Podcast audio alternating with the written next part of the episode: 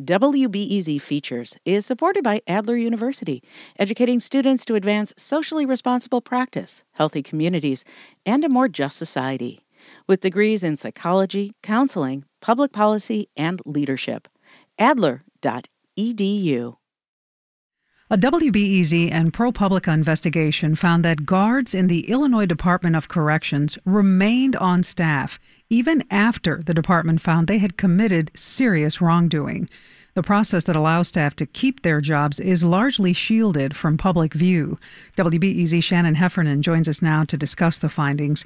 And Shannon, can you give us some examples of what kind of wrongdoing we're talking about here?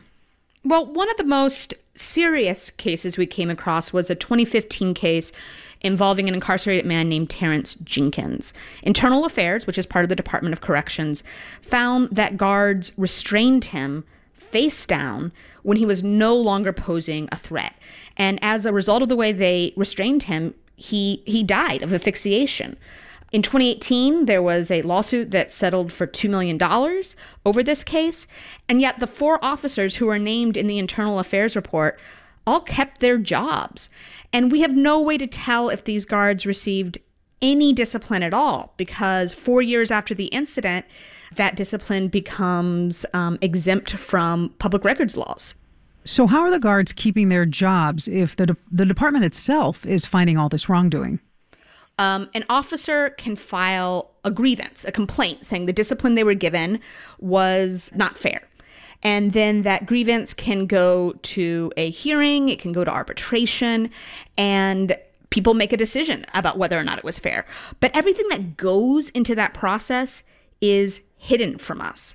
But I'll give you an example of one case we were able to piece together.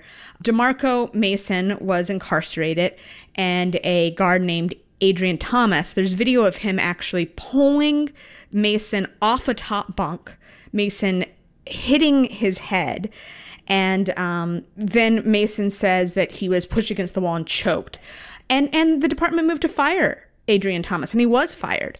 But in that instance, the employee filed a grievance, and uh, Thomas got his job back. Uh, employment records show that of 141 staffers who were discharged for cause um, over a three year period, 33 were reinstated, so they got their jobs back. And Shannon, what's the response been from the Department of Corrections?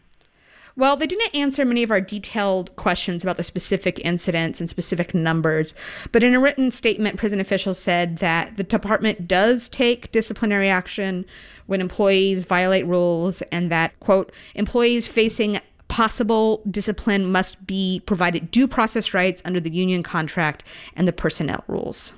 I know too that you've been talking to experts and advocates for your reporting here. What do they want to see change? Well, they definitely want to see the discipline process uh, change, but they say the first step is like we have to know what's actually happening. We we know that these officers remain on the job. We know that internal affairs found wrongdoing, but what exactly is happening that these people are maintaining their jobs? That decision process is hidden from us. You think about policing over the last few years, there's been a lot of political pressure to hold officers more accountable and a lot of political pressure to have there be more transparency.